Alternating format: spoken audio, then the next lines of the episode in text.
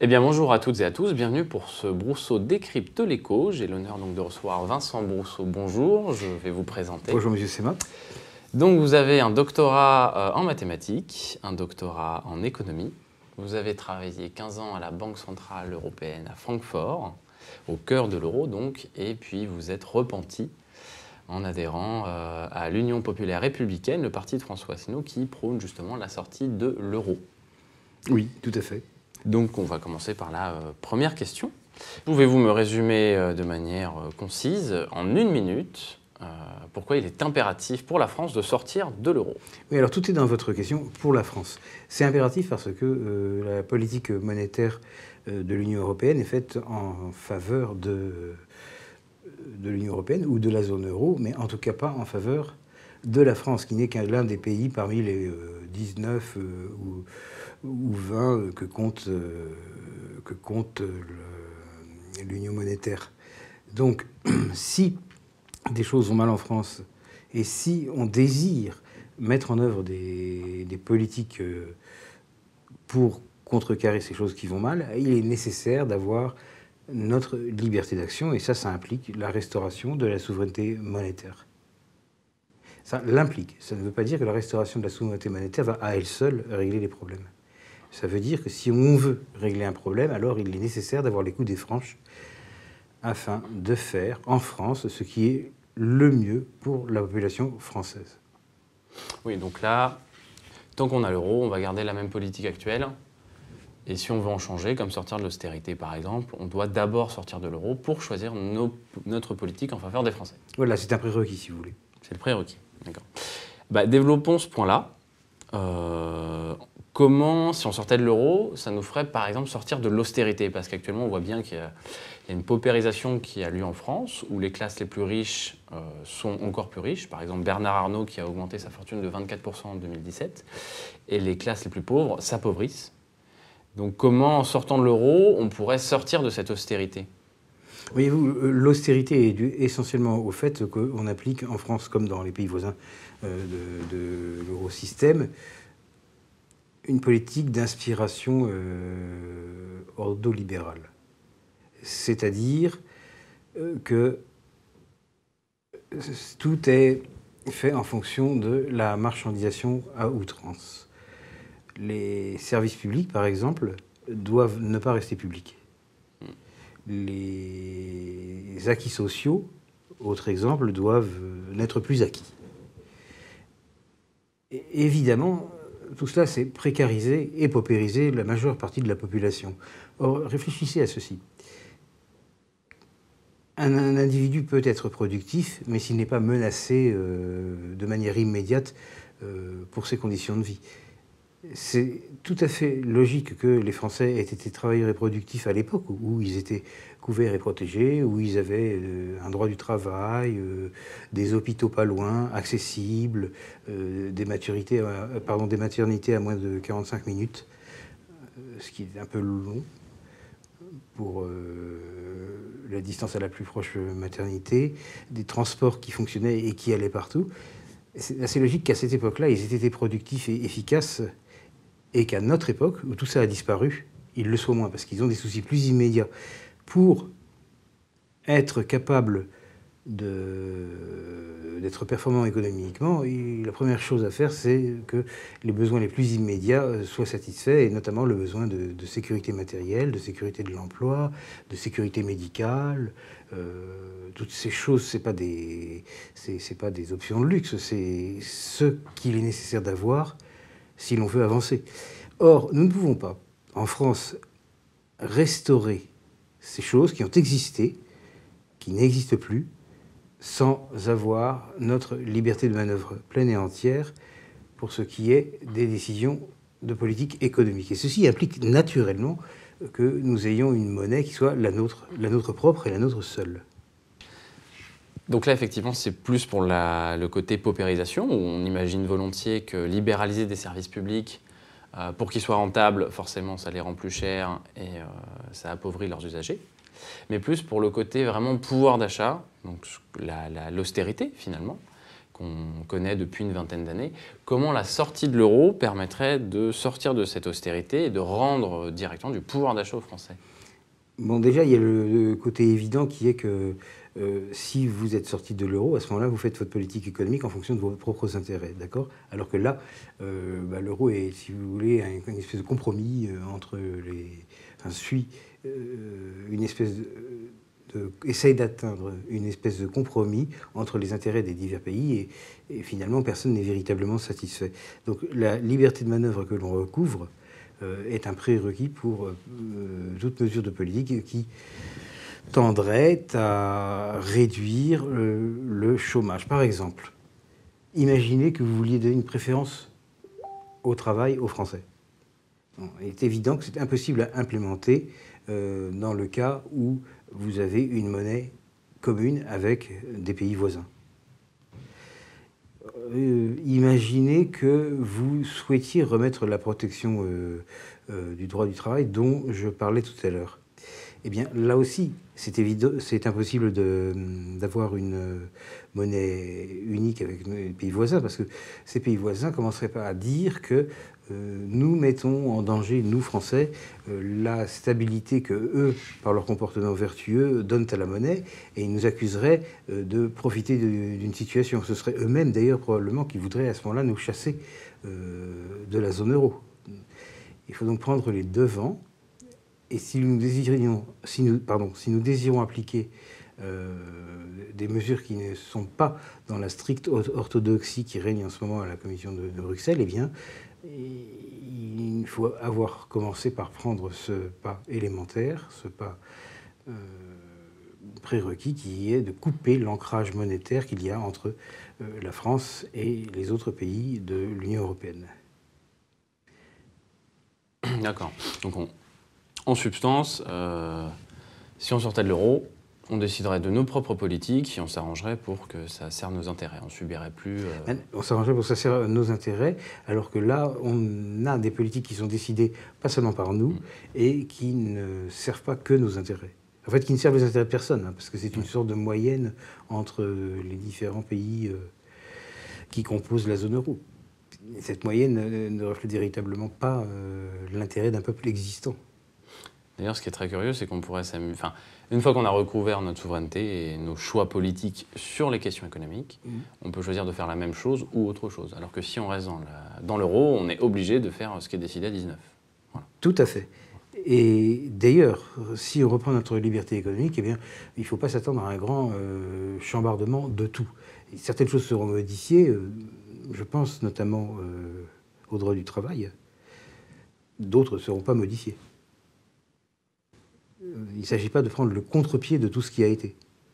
il s'agit simplement de, calculer, soigneusement euh, qu'est-ce qui est dans l'intérêt de la population française. Et ce calcul n'est jamais fait, puisque le seul calcul qui soit fait, c'est qu'est-ce qui serait dans l'intérêt d'une population moyenne de, la zone euro. D'accord. Ben merci pour cette réponse. On va euh, pour la sortie de l'euro, justement, c'est vrai que c'est un sujet qui euh, majoritairement fait peur aux Français. Ils ont peur de sortir de l'euro. Alors c'est vrai que les médias n'aident pas. Ils aiment bien euh, appuyer le trait en disant que ce serait un petit peu comme le Brexit, euh, catastrophique. Vous avez remarqué, c'est un petit peu pareil. Oui, il y, a une similitude. Euh, ce serait happé dans une sorte de néant. du coup, vous, donc, vous avez une étiquette politique, l'UPR. qu'est-ce, qui, qu'est-ce que vous diriez aux gens pour, qui ont peur de sortir de l'euro pour les rassurer? Euh, ce que j'aimerais bien leur dire, c'est euh, regardez certains pays qui n'ont pas l'euro et voyez s'ils sont véritablement euh, menacés de, de, mots catastrophiques et apocalyptiques. La plupart d'entre vous connaissez, pour y être allé, des pays comme la Suisse, l'Angleterre, peut-être la Norvège, c'est pas si loin. Est-ce que ces pays vous font l'effet d'être des enfers sur Terre? Est-ce que ces pays vous paraissent euh, le comble de la désorganisation, de la pauvreté, de l'insécurité, de l'enfermement sur soi? J'ai remarqué que les Français, bien qu'ils savent intellectuellement que la Suisse n'est ni dans l'euro, ni dans l'OTAN, ni dans l'Union européenne, ne font pas le lien lorsqu'il s'agit de discuter des possibilités pour la France d'être ni dans l'euro, ni dans l'OTAN, ni dans l'Union européenne. Et ça, euh, même s'il se trouve qu'ils habitent euh, à 200 km de la Suisse. C'est un lien qu'il s'agit de faire. Si c'est possible pour les uns, pourquoi ça ne serait pas possible pour les autres? Est-ce que les gens que vous connaissez qui vivent de l'autre côté de la frontière sont si malheureux? Est-il vraisemblable que si nous prenions des décisions euh, qui nous sépareraient, en particulier de la zone euro, nous deviendrions automatiquement plus malheureux. Est-ce que il est possible de croire que simplement parce qu'on coupe le lien monétaire avec euh, nos pays voisins, et en particulier l'Allemagne, tout à coup la France s'arrête? Alors qu'elle a fonctionné euh, sans ça jusqu'à la fin de l'année 1998 je crois qu'il faut garder un petit peu l'esprit des proportions. La sortie de la France de la zone euro peut avoir des conséquences, mais elle ne peut pas avoir des conséquences apocalyptiques. Ça, ça n'est pas possible. Un pays, c'est quand même plus, robuste que ça. Et un pays assez grand comme l'est la France, la cinquième ou la sixième puissance économique du monde, euh, un des un des zéniths de, la science et de la technologie, euh, une puissance militaire aussi. Il n'est pas vraisemblable que la simple cessation d'un accord de change fixe entre nous et le voisin allemand ait des conséquences tellement abruptes. Donc, ce que je voudrais dire aux Français qui se sentent euh, inquiets à la perspective du passage de l'euro aux francs, c'est d'abord garder le sens des proportions, voyez ce qui est possible, voyez ce qui existe à côté dans l'espace ou ce qui a existé dans le passé récent. Et comparer sur cette base-là. Ensuite, voyez si vous n'êtes pas vous-même victime de propagande lorsque vous croyez à des perspectives proprement terrifiantes. D'où viennent-elles? Qui vous les a dites? Comment ont-elles été argumentées? Peut-être qu'elles proviennent toujours des mêmes sources. Si elles proviennent toujours des mêmes sources, quelle chance y a-t-il que ce soit une information? Quelle chance y a-t-il que ce soit de la propagande délibérée? Enfin, réfléchissez à la nature des obstacles que l'on prétend rendre, euh, que, l'on vous prétend, que l'on vous indique comme étant, comme rendant impossible un passage de la France de l'euro au franc français. Est-ce que il est possible que cette chose soit, soit irrémédiablement impossible, alors que dans l'autre sens, alors que c'est plus difficile, elle a été finalement réalisée avec une grande facilité. Qu'est-ce qui expliquerait cette dissymétrie? Qu'est-ce qui fait que ferait que le passage du franc à l'euro se soit bien opéré et que le passage de l'euro au franc soit un défi insurmontable? Est-ce qu'il y a une logique là-dedans? Est-ce plausible? Lorsque nous ferons le passage de l'euro au franc, nous supprimerons la difficulté euh, qui avait été amenée par le taux de change compliqué de 6,5598,3 francs pour 1 euro, nous ferons un taux de conversion de 1 pour 1. Ce qui veut dire que, par exemple, les chiffres qui figurent sur les relevés bancaires ne changeront pas. Oui, c'est bien ça, parce qu'effectivement, l'un des gros freins, c'est la conversion. C'est vrai qu'on on voit encore des seniors qui convertissent en. Oui, oui, les, les, les seniors ont parfois même la mémoire des anciens francs.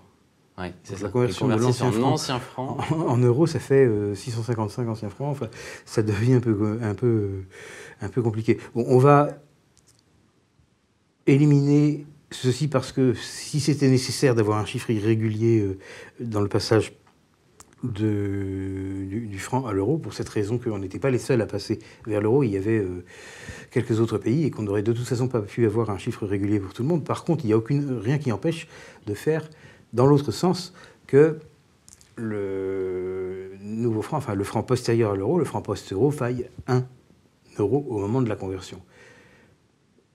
Dans l'absolu, la seule chose qui importe, c'est que le taux soit fixe, irrévocable, euh, utilisé une seule fois et qu'on n'y revienne plus jamais. Euh, mais c'est certain que ça rend la vie des gens plus pratique si c'est un chiffre rond. Et 1, c'est un chiffre parfaitement rond. Donc on sort de l'euro, 1 euro égale un franc. 1 euro égale 1 franc.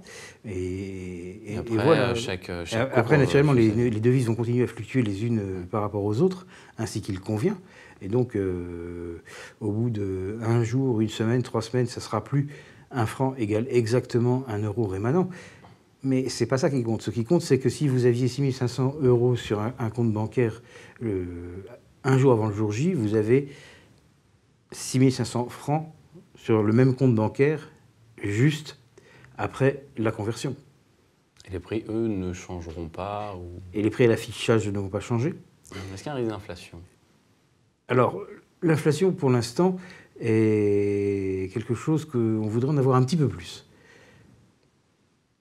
Si la Banque Centrale Européenne fait des acrobaties incroyables, comme par exemple le quantitative easing, c'est parce qu'elle estime qu'il devrait y avoir un peu plus d'inflation. Théoriquement, elle se bat contre l'inflation, mais son mandat, c'est que l'inflation soit proche de, mais inférieure à 2%. Et elle estime, selon les mesures d'inflation qu'elle, elle accepte, qu'on en est très loin. Donc, si cette théorie est exacte, nous voudrions avoir un petit peu plus d'inflation. On ne voudrait pas en avoir beaucoup, mais on voudrait en avoir un petit peu plus. Est-ce qu'il y aura davantage d'inflation euh, dans la zone monétaire du franc français que dans la zone monétaire de l'euro rémanent? Personne aujourd'hui ne peut le dire. Personne aujourd'hui ne peut le dire parce qu'il y a des facteurs qui, qui vont en direction d'une dépréciation du franc par rapport à l'euro rémanent qui sont surabondamment commentés, euh, qui passent par le déséquilibre de la balance commerciale. Et ça ne fonctionne que pour autant que la balance commerciale de, reste déséquilibrée. Mais si le franc baisse par rapport à l'euro maintenant, vient un moment où elle n'est plus déséquilibrée. Et puis il y a aussi un facteur qui joue dans l'autre sens et qui est un peu moins commenté, c'est la différence des risques institutionnels. Le risque institutionnel, euh, c'est pour une monnaie le, le risque que le, sous-basement institutionnel sur lequel elle repose soit modifié de manière euh, sensible. Donc euh, si ce risque institutionnel est grand, ça pèse sur la valeur de la, de la, monnaie. Et s'il il est petit, au contraire, ça la rend robuste. Donc une des raisons pour lesquelles le dollar américain est, assez robuste, c'est qu'il n'y a pas tellement de risque institutionnel sur ce qui va arriver ni au dollar, ni à la Fédérale Réserve, euh, ni, ni aux États-Unis eux-mêmes. Alors examinez ce qui va se passer entre l'euro rémanent et le franc français d'après l'euro. L'euro aussi, on ne sait pas ce qu'il va devenir. On ne sait pas ce qu'il va devenir. À partir du moment où on aura vu l'euro perdre une monnaie, eh bien, rien que ça, ça induira une hausse de la perception du risque institutionnel de l'euro rémanent mm. par rapport à ce qu'il était avant. Et par contre, sur le franc, ça va être un effet dans l'autre sens, puisque une fois que le franc se sera séparé de, de l'euro, ben, il n'aura plus qu'un destin possible, étant donné qu'on peut s'attendre à ce qu'il ne rejoigne pas immédiatement après euh, l'euro, mais qu'il reste euh, une monnaie séparée. Et donc son risque institutionnel sera par là même diminué. Donc, les deux effets vont dans le même sens, qui est celui d'une dépréciation de l'euro rémanent par rapport au franc français. Quel effet l'emportera? C'est difficile à dire et je pense que personne n'est capable de le prédire. Mais il est certain qu'on ne doit pas tenir pour acquis que euh, le franc se déprécierait trop vite par rapport à l'euro rémanent. Il pourrait même se déprécier trop lentement par rapport à ce que nous souhaitons, puisque, comme vous le savez, nous trouvons que ce serait une bonne chose pour les exportations que la valeur de la devise française baisse un peu. Est-ce qu'il serait une moins bonne chose pour les importations? Oui, mais précisément nous avons une mais, local. Mais c'est parce que, euh, enfin évidemment, tout ce qui est bon pour les exportations est mauvais pour les importations, euh, et, on ne peut pas avoir les deux à la fois. Mais il faut regarder dans quel sens est le déséquilibre, puisque pour l'instant nous avons une balance commerciale déficitaire. Il faut privilégier l'amélioration des exportations sur la oui, facilitation. si les importations sont plus chères on importera moins. Il, suffit d'importer moins, de faire plus français, ce qui fait plus de, en France, qui fait moins de pollution. On ne peut pas être à la fois avantagé sur les importations et sur les exportations. Donc il s'agit de choisir euh, celui dont on a le plus besoin. Dès lors que euh, la balance commerciale est déficitaire, Eh bien, c'est clair, c'est qu'on a besoin d'une monnaie moins forte. Et donc, ce que je dis, c'est que nous aurons probablement une monnaie moins forte, mais peut-être pas autant que nous le souhaiterions. Euh, je vais passer à des, questions d'internautes maintenant, euh, qui ont souhaité vous interroger euh, sur différents sujets. donc la première question, c'est alors les taux sont actuellement très bas, voire négatifs. pourquoi ne pas en profiter pour refinancer la dette existante qui a été acquise à des taux bien plus élevés? Bah si, c'est ce qu'on fait. Comment, on refinance la dette? Eh À un moment, vous avez une, OAT, enfin un titre d'État français, qui vient à maturité. Euh, il avait porté peut-être un coupon de 4% ou 5%. Enfin bref, euh, le, dernier paiement de 104 ou 105 était, est effectué. L'OAT n'existe plus. D'accord? Cet argent étant sorti pour rembourser euh, cette OAT, le, Trésor public va chercher à le réemprunter. Il va le réemprunter à des taux qui sont maintenant à 0%. Bien qu'est-ce qu'il a fait là? Il a exactement refinancé à des taux plus bas sa, euh, dette. Donc les, les OAT qui, sont, qui arrivent en fin de... Euh, les, OAT nouvelles portent un, taux zéro.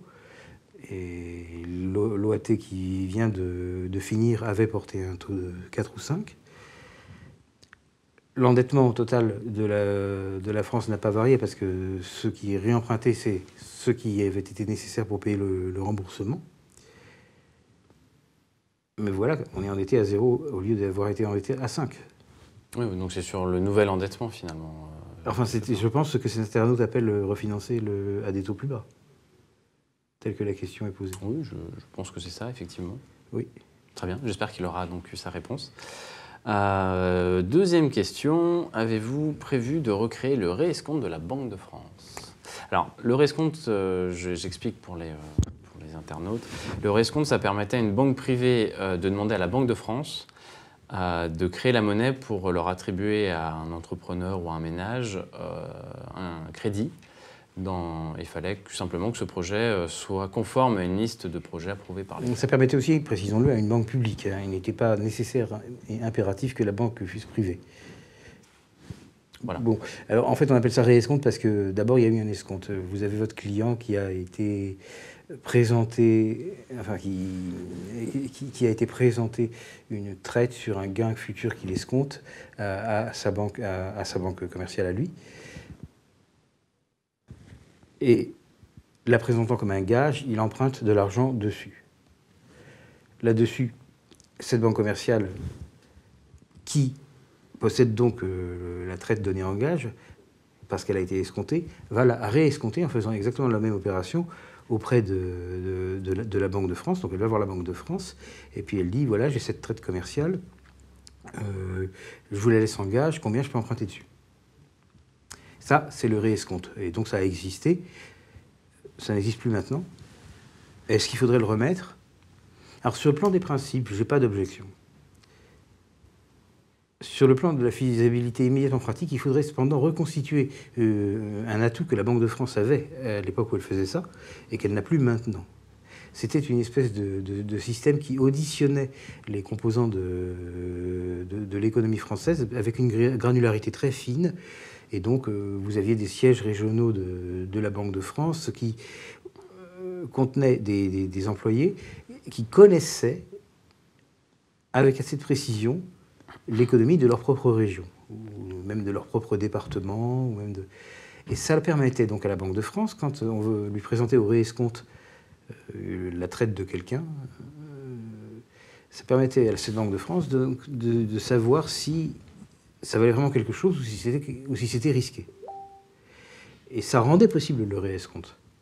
C'est-à-dire, si la Banque de France avait été aveugle sur, les, euh, sur la valeur potentielle ou sur les risques potentiels euh, présentés par le, contenus dans le titre qu'on lui présentait au réescompte, ben, elle aurait simplement pas pu faire de, de réescompte. Or maintenant, elle serait plus en mesure de, de, de, faire, de, faire cette étude euh, minutieuse et approfondie de la valeur potentielle d'une traite parce que euh, elle a perdu cette équipe euh, de, spécialistes qui serrait le territoire français dans un, maillage fin et qui permettait de ne pas prendre trop de risques en, prenant la décision de réescompter ou pas quelque chose. Vous pouvez le voir par exemple dans le fait qu'il y avait des, sièges régionaux et départementaux, enfin locaux, de, la Banque de France, dont elle était propriétaire et qui ils se sont fait revendre. Maintenant, la Banque de France n'a même plus les bâtiments où, ces fonctions avaient lieu.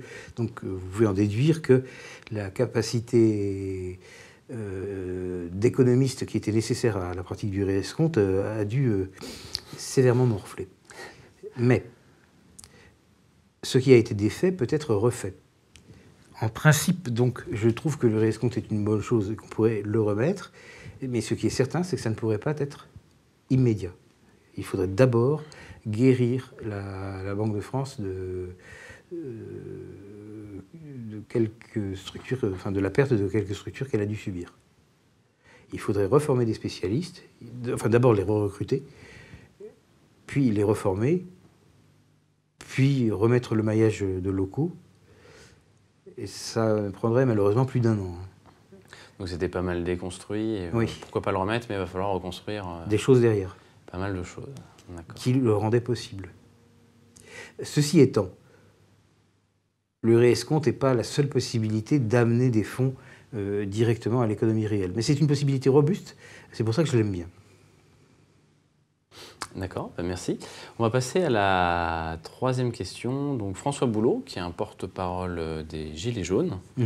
Euh, qui euh, parlait en son nom dans une interview, a fait référence aux plaques tectoniques en mouvement pour expliquer que les pressions des autres pays et des marchés financiers par la hausse des taux euh, seront si puissantes euh, que la France va avoir du mal à sortir par article 50. Ah oui. Qu'est-ce que vous en pensez? Bah, Je n'aime pas ce genre de raisonnement qui est en fait un collage de, de, plusieurs images avec un contenu picturel, euh, pittoresque ou émotionnel très grand. Des plaques tectoniques, je vous demande un peu des plaques tectoniques qui vont briser la pauvre France en se rapprochant inexorablement les unes des autres. Non, mais c'est du langage de poète peut-être, et encore pas de très bon poète, mais ça n'a aucun sens concret. Et je n'aime pas qu'on s'adresse aux Français comme à des enfants. Donc il n'y a pas réellement de plaques tectoniques qui vont contraindre la malheureuse France à euh, ne pas faire ce qu'elle veut. J'ajoute que dans le cas particulier de cette image,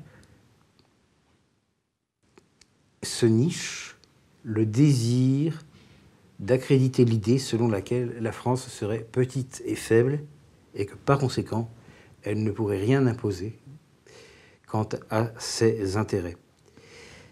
Eh bien cela, c'est l'argument de base, l'argument fondamental de tous les européistes et de tous les, alter-européistes. Comme ils ne peuvent pas réellement justifier leur, leur, idéologie délétère, sont obligés de postuler et de faire postuler à leur interlocuteur que la France est un confetti minuscule et qu'elle ne peut survivre sans être intégrée dans un ensemble plus grand, au prix bien entendu, de l'abandon de pans entiers de sa souveraineté. Et c'est pour ça que je reviens toujours à l'exemple de la Suisse, qui est quand même euh, huit fois moins peuplée, six fois moins grande en, termes économiques, et qui arrive très bien à imposer sa volonté ou à sortir de, enfin rester dehors, en dehors de l'euro ou de l'Union européenne. Si on dit à des Suisses que les plaques tectoniques vont enserrer la Suisse euh, pour, je ne sais pas, faire s'ériger de nouvelles montagnes. les, marchés financiers, euh, les marchés financiers punir la Suisse, vont, la punir et la sanctionner parce qu'elle perd de l'argent, voilà. mais juste pour les embêter. Soyons sérieux, les Suisses, quand on leur dit ça, ils rigolent, ils ont bien raison. Je n'aime pas qu'on menace les Français avec des épouvantails, surtout quand ces épouvantails sont faits en paille et qu'il n'y a rien dedans. Donc c'est le, genre, le, le, genre de discours pour lequel je n'ai aucune sympathie. D'accord. J'espère avoir rendu clairement l'idée. Oui, euh, donc en gros, les, euh, les, les, autres États. Euh, D'abord, les autres États n'ont pas feront de l'argent et seront, viseront un intérêt pécunier. Comme les marchés financiers, ils font de l'argent. Les marchés financiers n'ont pas vocation à punir des États désobéissants. Euh, et les autres États n'ont pas spécialement vocation à sanctionner euh, la France parce qu'elle ne se conformerait pas à je ne sais quel, euh, je ne sais quel ordre international donné. prétendre ça, prétendre ça à la population française, c'est lui mentir délibérément. C'est lui représenter l'image d'une impuissance qui n'existe pas réellement, de manière à lui faire peur et de manière à, lui faire hésiter à reprendre sa liberté. La population française a entre ses mains la possibilité de reprendre sa liberté. Des gens viennent donc lui faire peur en lui parlant de plaques tectoniques et de forces magiques euh, censées la broyer si jamais elle désobéit à l'ordre international présumé ce qui est intéressant, on le voit d'ailleurs dans l'exemple du Brexit, on voit bien que les négociations sont en gros d'égal à égal entre le Royaume-Uni et l'Union européenne. Et c'est tout le Royaume-Uni n'est pas petit, il peut se dire no deal. Euh, exactement. Euh, le Royaume-Uni est même plus puissant parce que lui, c'est un État souverain. L'Union européenne, c'est un fantôme. Il faut toujours se dire que quand vous entendez que l'Union européenne menace l'Angleterre de ceci ou de cela, Enfin, c'est-à-dire, c'est des menaces implicites parce qu'il n'y a pas tellement de menaces directement formulées. Je ne sais pas si vous avez remarqué. Oui. Eh bien, ça serait vrai s'il n'y avait pas le risque de réciprocité. Mais voilà, si jamais vous voulez embêter l'Angleterre en interdisant euh, l'accès, euh, je ne sais pas, à, la livraison de tel produit, de, de tel service, l'Angleterre peut en faire exactement autant à votre égard. Par exemple, les Anglais achètent des voitures allemandes. Mm. C'est pourquoi les constructeurs allemands d'automobiles n'aiment pas tellement qu'on parle à l'Angleterre de, de, punitions et de sanctions. Ils voient très bien quel serait le deuxième coup.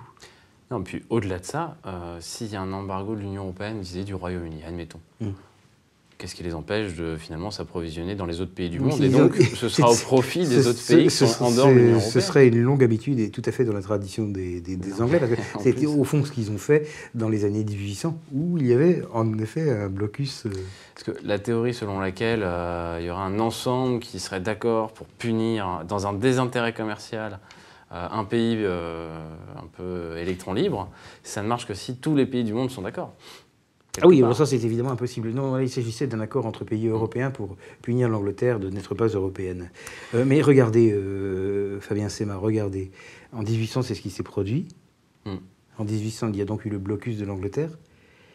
C'était pour la punir de choses plus graves, sans doute, mais c'était aussi pour la punir. D'ailleurs, je pense que les Russes ou les Japonais prendront un malin mais, plaisir. Mais qu'est-ce qui s'est produit en 1800 Il s'est produit la chose suivante, c'est que l'Angleterre est devenue euh, une experte en commerce avec euh, l'Amérique, en commerce avec l'Australie, en commerce avec l'Afrique, en commerce avec l'Inde.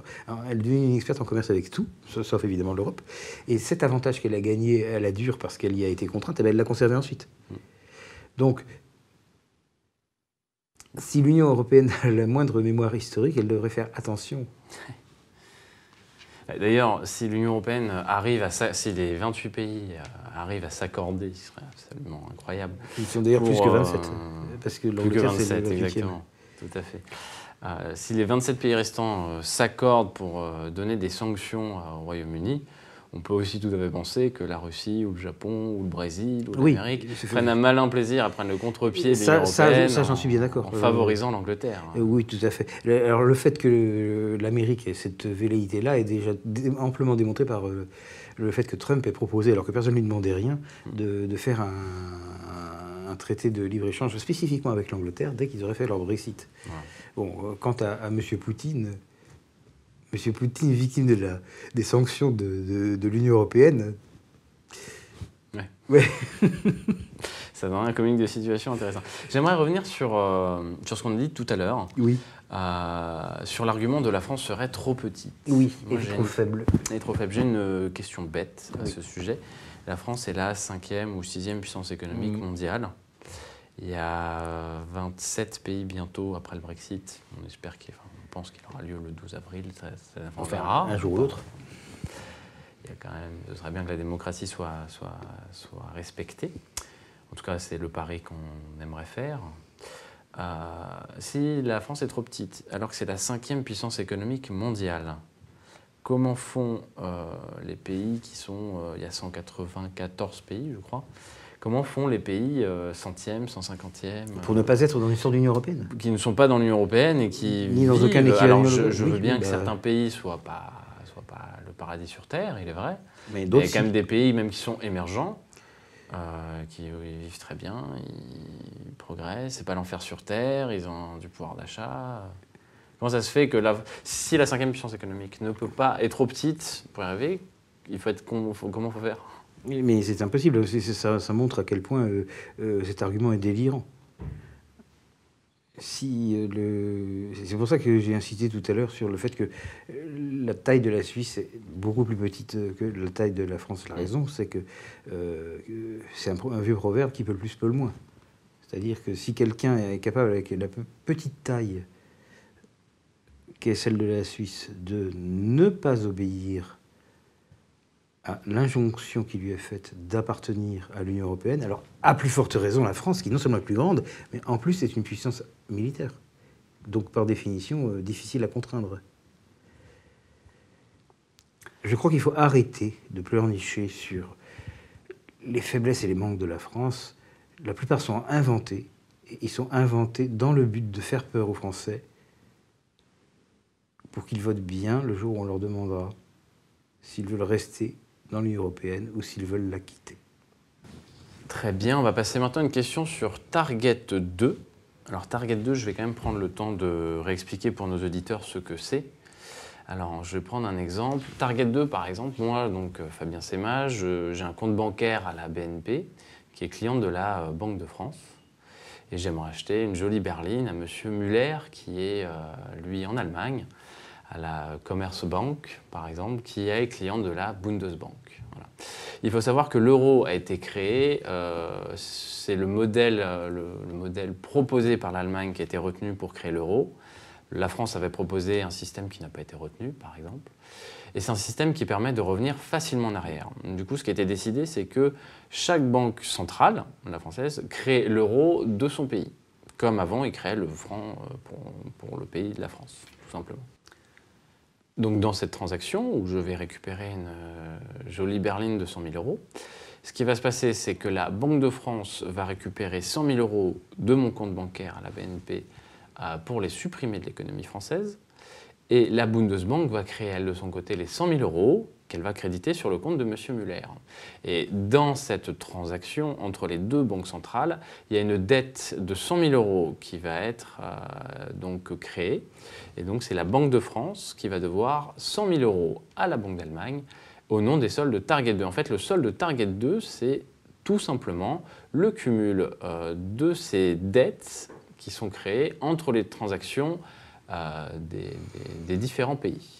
Mhm. Est-ce que ma définition vous convient Elle me convient, à ceci près que euh, la Bundesbank ne crée pas 100 000 euros euh, sur le compte de M. Müller, mais 100 000 euros sur le compte de la Commerzbank.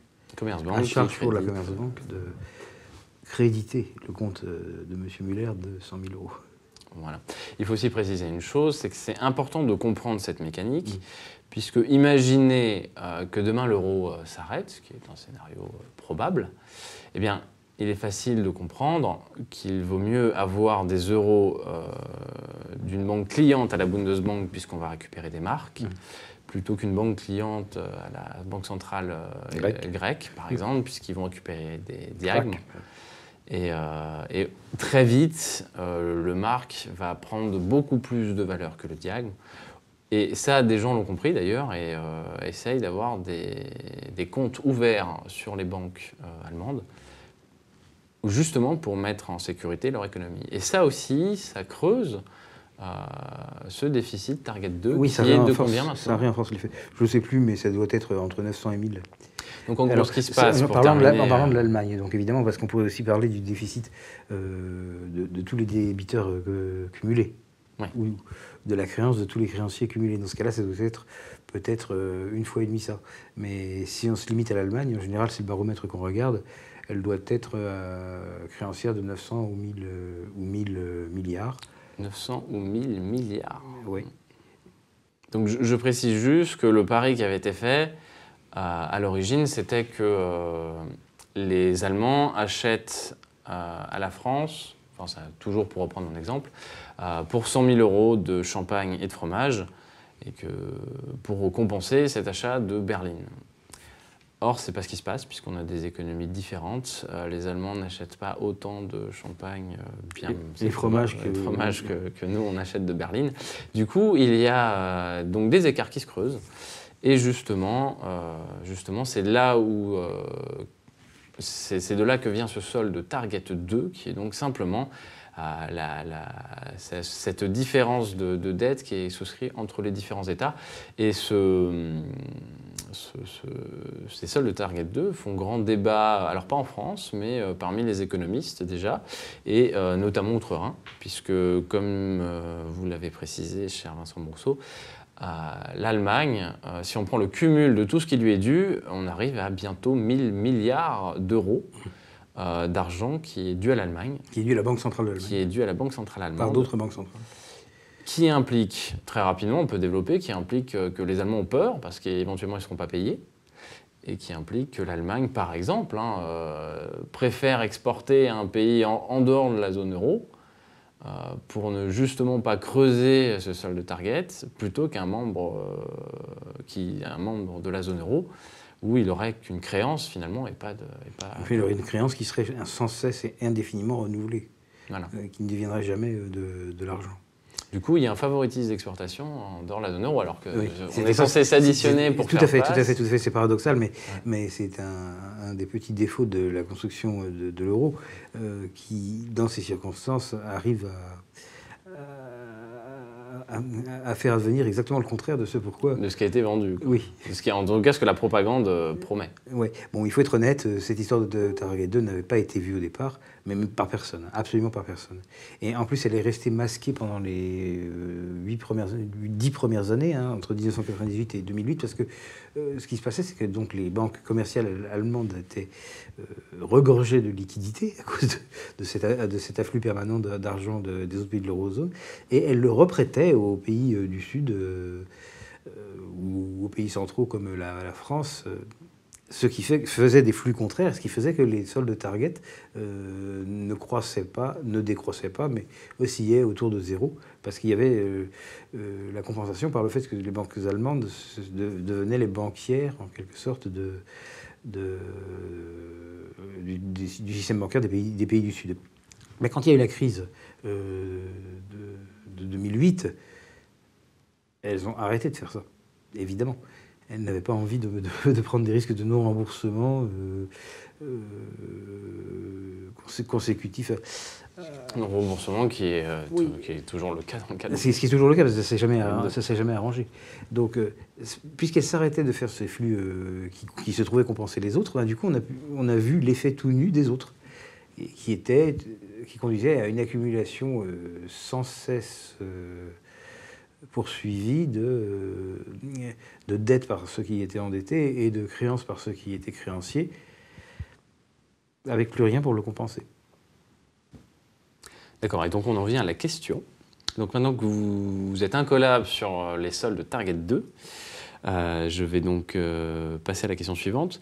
Donc, que pensez-vous de la critique émise par Mike Verbroek, qui est le président du mouvement d'indépendance de la Belgique, euh, qui explique que, étant donné que les échanges ont donné lieu au paiement euh, des fournisseurs, donc M. Muller, mm. dans mon exemple, a bien eu son argent, moi, j'ai bien eu ma voiture, et j'ai bien été débité de mon compte. Donc, M. Mike Verbrook explique euh, qu'en gros, tout le monde est content. le seul Target 2, du coup, ne saurait être considéré autrement que comme un témoin de ce qu'il appelle, lui, des différences de change réelles et que du coup la dette restante, c'est qu'une tentative des Allemands euh, de doubler la mise en exigeant une dette fictive. Qu'est-ce que vous en pensez? Je pense que... Bon, pour, préciser, depuis que Verbrook a émis cette euh, euh, théorie, il, on s'est rencontrés parce, parce, que quand je suis venu faire ma, conférence à, l'université de Liège... Elle est venue il est, non, il n'est pas venu, mais il est venu dîner avec nous après, dans le but précis que, de, de, me poser cette question. Donc, ah, on, a, on a parlé pendant tout le dîner. Euh, euh, oui, voilà, je, crois que je l'ai convaincu, enfin j'espère. Euh, en tout cas, il disait plus rien. Et bon, mais c'était, il y a quand même une espèce de méta-argument auquel vous devriez penser. C'est simplement pas possible qu'un pays réussisse à escroquer les autres par du double comptage et que personne ne s'en soit perçu pendant 20 ans. Soyons sérieux 5 minutes. les gens sont proches de leur sou quand même. Oui. Et donc au-delà de ça, donc, enfin, la, question, enfin, le- le- le- la- question de fond, c'est que quelque part, comme tout le monde est content, dans, enfin, j'ai ma voiture, il a son argent, euh, l'économie a fonctionné, Oui. euh, pourquoi il y a ce solde target finalement? Parce que il a donné l'équivalent de 655 000 francs. euh, il a donné ces 655 000 francs sous la forme d'euros, d'accord Ça s'appelait des euros, mais c'était quand même euh, de la créance euh, sur la Banque de France et pas sur la Bundesbank. Tandis que le fournisseur le- allemand, le fournisseur allemand, il a reçu 200 000 marques, c'est ça Naturellement, qui s'appellent aussi des euros, mais cette fois-ci, c'est plus les mêmes parce que c'est des créances sur la Banque centrale allemande. Et vous ne l'ignorez pas, la signature de la Bundesbank et la signature de la Banque de France, c'est pas pareil et ça n'a pas la même valeur. Ah. Donc, qu'est-ce qui paye la différence? Ben, La différence, c'est les seuls targets. Oui, et pour justifier cette euh, création de 200 000 marques, Et cette annihilation de 655 000 francs. il faut qu'il y ait cette écriture de Et, et oui, et c'est pas une vraie, et c'est- c'est c'est pas une écriture purement fictive parce que bien véritablement, les 200 000 marques sont apparues et les 655 000 francs sont- ont disparu. Voilà, et donc la France doit réellement Enfin, la Banque de France doit réellement 600, 655. 55. Alors c'est là c'est qu'en fait le, le- le système a une, a faille. On va dire que la Banque de France doit réellement 100 000 euros. Mm. Mais s'agit-il d'euros français Oui, Ouais. on ne sait pas. Ouais, non, on sait pas. Quelle est la définition de cet euro-là? Il y a un léger vide juridique euh, sur lequel le- un pays du genre de l'Italie pourrait, euh, euh, euh, pourrait, pour- pourrait spéculer quand il fera sa, sa- sa propre sortie. On ne saurait penser à tout. Et c'est une petite faiblesse du- de, de la conception targetienne de, de l'euro que d'avoir été amené à dire que, dans l'exemple dont Fabien vous parlait, la Banque de France devait 100 000 euros à, à la Banque euh, d'Allemagne. Puisque ces 100 000 euros, on ne sait pas vraiment, les textes de loi ne disent pas vraiment si c'est 655 000 francs ou Ou 200 000 Deutschmark. Ou 200 000 Deutschmark. Bon, c'est l'un ou l'autre. ça- C'est Ce sera pas des c'est- textes c'est- grecs. euh. c'est l'un ou l'autre, mais c'est pas pareil. C'est pas pareil, effectivement. C'est pas pareil du tout.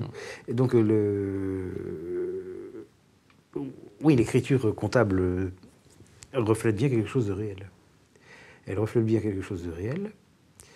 De toute façon, pour s'en persuader, je, je pense, je ne suis pas euh, Oui. docteur en économie, mais quelque part, c'est un avoir qu'a l'Allemagne sur la France Exactement. lorsque ce sera dans l'autre sens. Donc ça, si c'est un avoir, c'est... C'est un avoir.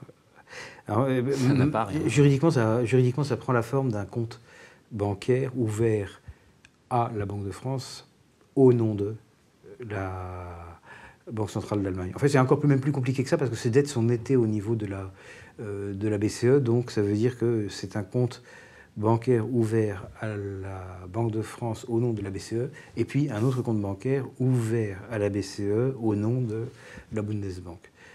Donc il y a bien des comptes bancaires impliqués là-de- là-dedans. Mais qu'est-ce qu'ils contiennent?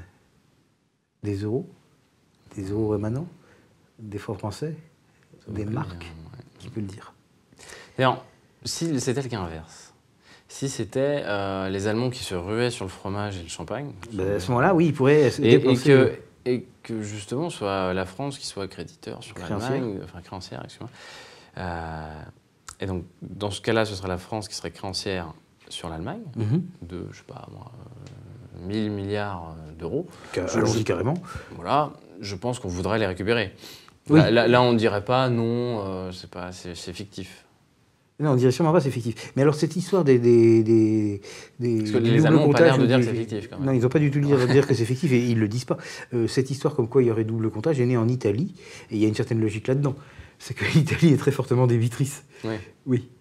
De 600. Alors l'Italie doit, au titre des seuls targets, euh, je pense, si je ne dis pas bêtises, dans, dans les... euh, oui, euh, ouais, ça doit être 500.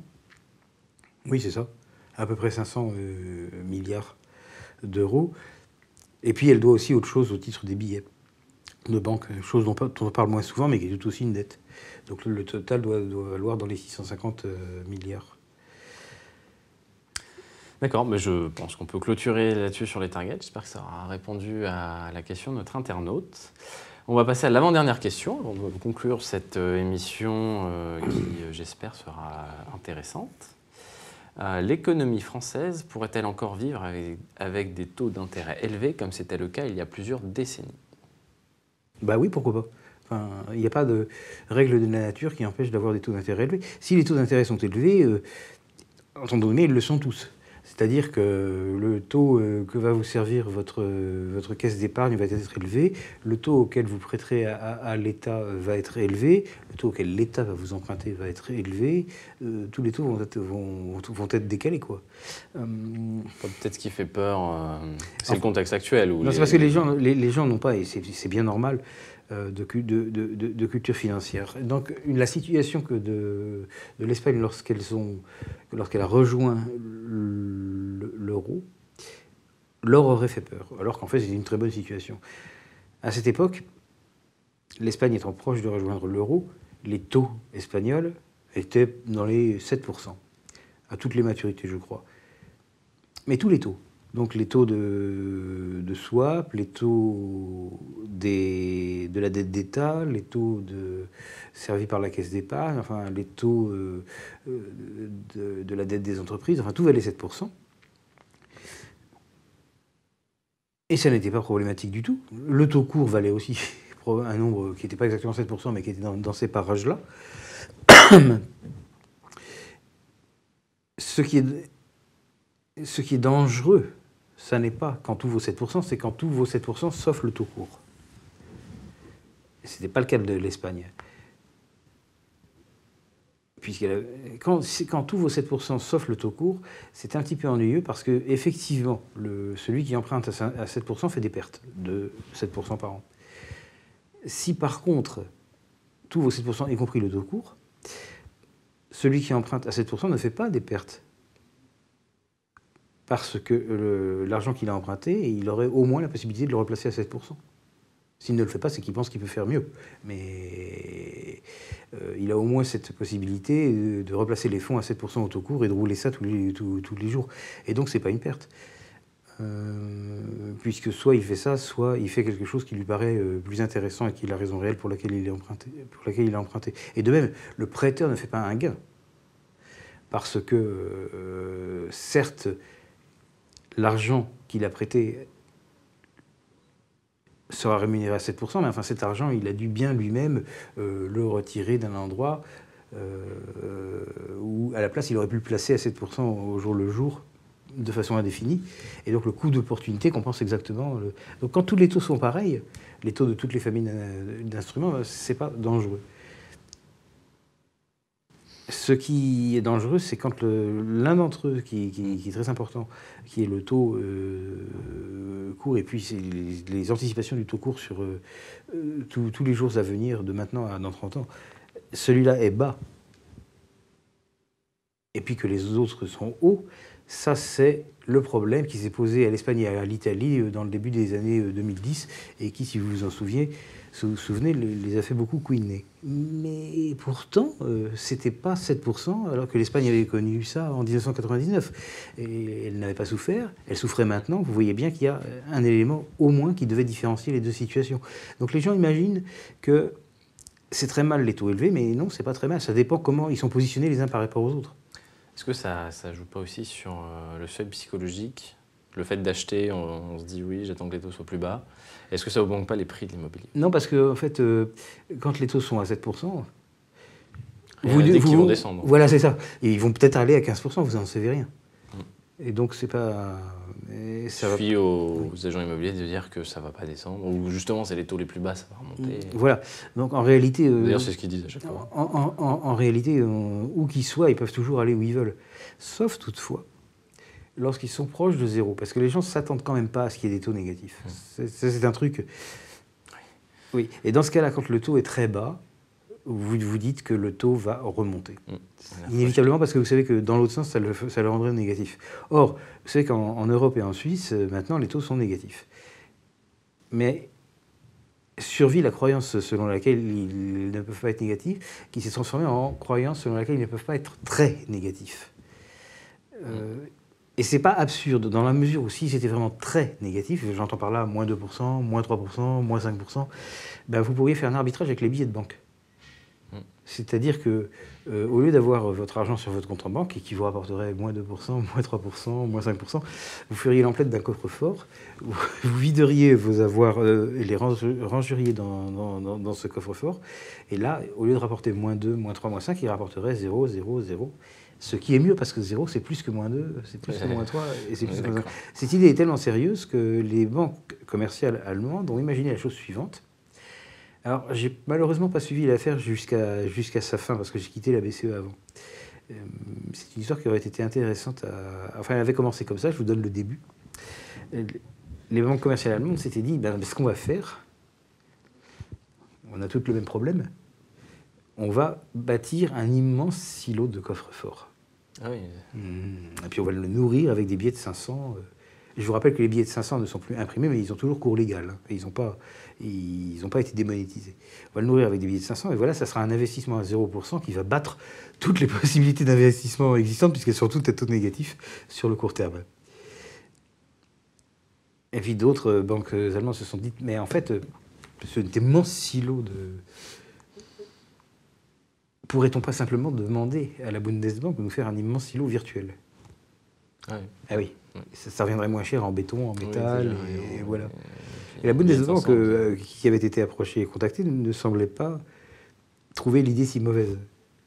C'est-à-dire qu'elle aurait gardé dans un silo, euh, dans ses coffres, mais dans, un silo qui pouvait être en carton-pâte, euh, des billets attribués à, la, Deutsche Bank, à la, à la Commerzbank et à toutes les autres banques allemandes ça, aurait été en quelque sorte un compte en billets, de même qu'il y a des mmh. comptes en or. Mmh. Et est-ce qu'il fallait vraiment nourrir ce compte en billets avec des, billets physiques bah, En fait, c'était même pas nécessaire. Il suffisait que la, la, la Bundesbank est toujours capable de livrer des billets. Mmh. Hein. donc elle n'a pas besoin d'en garder en vrai.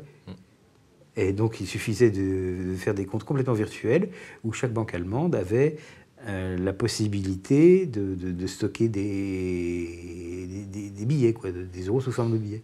comme c'était possible de le faire euh, physiquement, ils ont accepté de le faire virtuellement. ils n'étaient pas, pas contre. Alors malheureusement, je ne connais pas la fin de l'histoire, puisque ça, ça s'est euh, passé à peu près quand je quittais la BCE.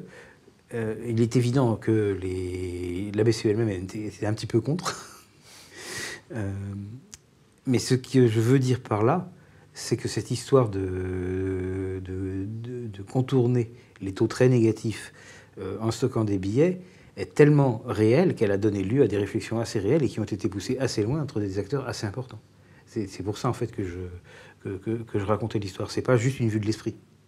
Vous pouvez Enfin, le billet représente une espèce de limite naturelle dans la mesure où si vous avez des taux trop négatifs, ben, ça devient intéressant de stocker des billets. Voilà. Et puis, euh, l'idée du stockage virtuel vient tout naturellement. Et, et, en cela, le, taux zéro représente quelque chose d'absolu. Et donc, il n'est pas déraisonnable de penser que les taux vont plus probablement remonter plutôt qu'ils ne vont descendre. C'est vrai. Voilà. Et alors, quand c'est comme ça, c'est jamais très bon. Parce que si toutes les anticipations de tout le monde sont dans le même sens, hmm. la raison pour laquelle ça ne s'est pas produit, mais ça doit se produire, c'est tout simplement parce qu'il y a eu le quantitative easing, qui était un achat systématique de titres qui pressait leur taux à la baisse. Mais maintenant, ce quantitative easing s'est arrêté.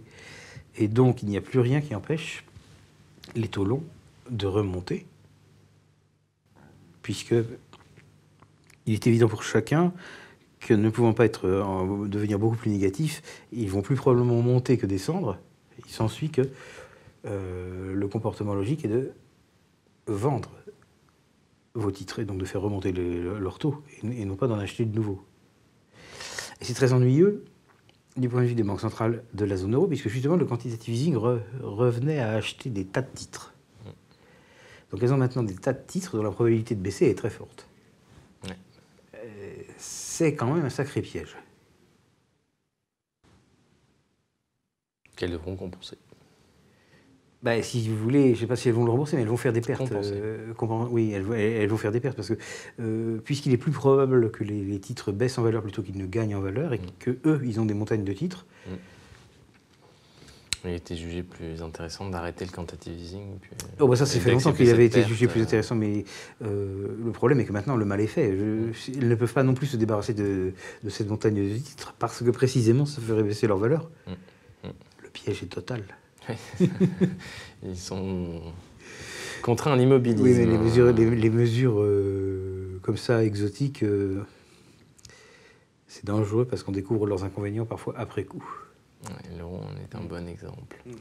Ben, alors, le quantitative easing est un bon exemple, et un autre qui est, qui- qui est un bon exemple, c'est ce que la BCE a fait avant le quantitative easing. Oui. Elle a- Qu'est-ce qu'elle a fait? Euh, Alors que l'habitude était de prêter aux banques de, commerciales euh, sur des maturités d'une semaine, et puis pour des montants totaux bien contrôlés, pour sauver les, pauvres banques qui risquaient, réellement euh, la faillite due à la fin du marché euh, interbancaire, elles ont agi de deux façons, en remplaçant les maturités d'une semaine par des maturités plus longues, qui sont successivement devenues un mois, trois mois, un an, deux ans, trois ans, et je crois que ça allait vers le cinq ans quand je suis parti. Et puis, de, en plus de ça, d'être moins exigeant sur la qualité du collatéral, euh, c'est-à-dire des actifs qu'il faut porter en gage quand on emprunte à la Banque centrale. Donc avant, c'était très strict.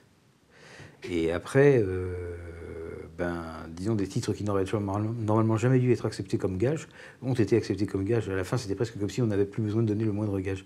Ah, et à ça s'est ajouté aussi le fait que normalement le montant total de ce que la Banque Centrale Européenne allait euh, donner à l'économie était contraint par un chiffre qu'elle contraignait. Puis là, elle ne le contraignait plus du tout. Ça pouvait être la somme que vous voulez, que vous vouliez du moment que vous aviez assez de collatéral pour le, pour, pour le nantir. Donc Donc, ces trois, cho- ces trois hein. choses-là sont ce qu'on appelle des mesures non conventionnelles. Ce sont celles qui ont précédé le, le quantitative easing. Et elles aussi, il est probable qu'elles vont avoir des effets pervers. Donc ils n'arrivent pas à trouver euh, la solution. euh. Ben non, en fait, le- ces, ces choses-là sont peut-être nécessaires dans la mesure où elles empêchent un séisme, mais elles mettent la Banque centrale dans une position qui est un piège, Mm. dont elle ne peut plus sortir. Donc les, les normes antisismiques euh, sont compliquées. Quoi. Oui, on peut dire ça comme ça. C'est des histoires de tectonique, j'imagine. Alors, euh, effectivement, un esprit, po- un esprit poète pourrait décrire ça sous la forme de, de tectonique, mais ça serait pas. Euh, ça ça non, en fait, il devrait plutôt penser à une catastrophe euh, climatique ou comparable à la chute de la météorite qui a, qui a- qui a tué les dinosaures et qui affecte Ouais. tout le monde pareil. C'est plutôt ça. C'est pas des plaques tectoniques qui, qui viennent enserrer une pauvre victime sans défense, c'est un changement drastique euh, Ouais, qui couvre euh, la totalité de la planète. Fin du monde, la fin d'un monde. Je vous propose de passer à la dernière question. Très volontiers. L'euro serait-il un symptôme de la fin de règne du capitalisme? Ah oui, alors non, ça, je pense pas, parce qu'en fait, on peut très bien concevoir le capitalisme sans euro. Euh, Il suffit du dollar. Ouais. Oui. Euh, le dollar, lui, je ne le vois pas proche de la fin. Et euh, on peut même imaginer du capitalisme sans dollar, puisque ça a existé euh, à des époques où personne ne savait qu'il y aurait un jour le dollar. Le capitalisme est un truc un petit peu universel. Alors, je, je- je vois en fait le, le genre d'opinion qui sous-tend cette question. C'est du genre, le capitalisme est mal, est-ce qu'on va voir bientôt sa fin? Euh, Moi, je suis neutre, euh, mais en ce qui concerne- sur le sur l'aspect moral, mais en ce qui concerne l'aspect prédictif, non, je ne prédis pas une fin du capitalisme rapide, euro ou pas euro. Non, la fin de l'euro, c'est la fin de la construction européenne, ça oui, probablement. C'est la c'est une fin pensée, c'est un de- dogme. C'est la fin d'un dogme, c'est la fin d'une théorie, c'est la fin d'une idéologie anti-souverainiste. Mais c'est pas la fin du capitalisme, ça, ça je ne crois pas. Très bien, eh bien, ce sera le mot de la fin, à moins que vous vouliez conclure euh, Non, quelque chose. Très bien. Eh bien. Je vous remercie de nous avoir suivis. J'espère que cette émission vous aura intéressé. Elle est certes peut-être un petit peu technique, mais euh, néanmoins c'est un sujet qui est très peu abordé dans les médias traditionnels. Donc nous avions à cœur de vous proposer un contenu qui soit effectivement où on prend le temps de détailler un petit peu les choses et la mécanique.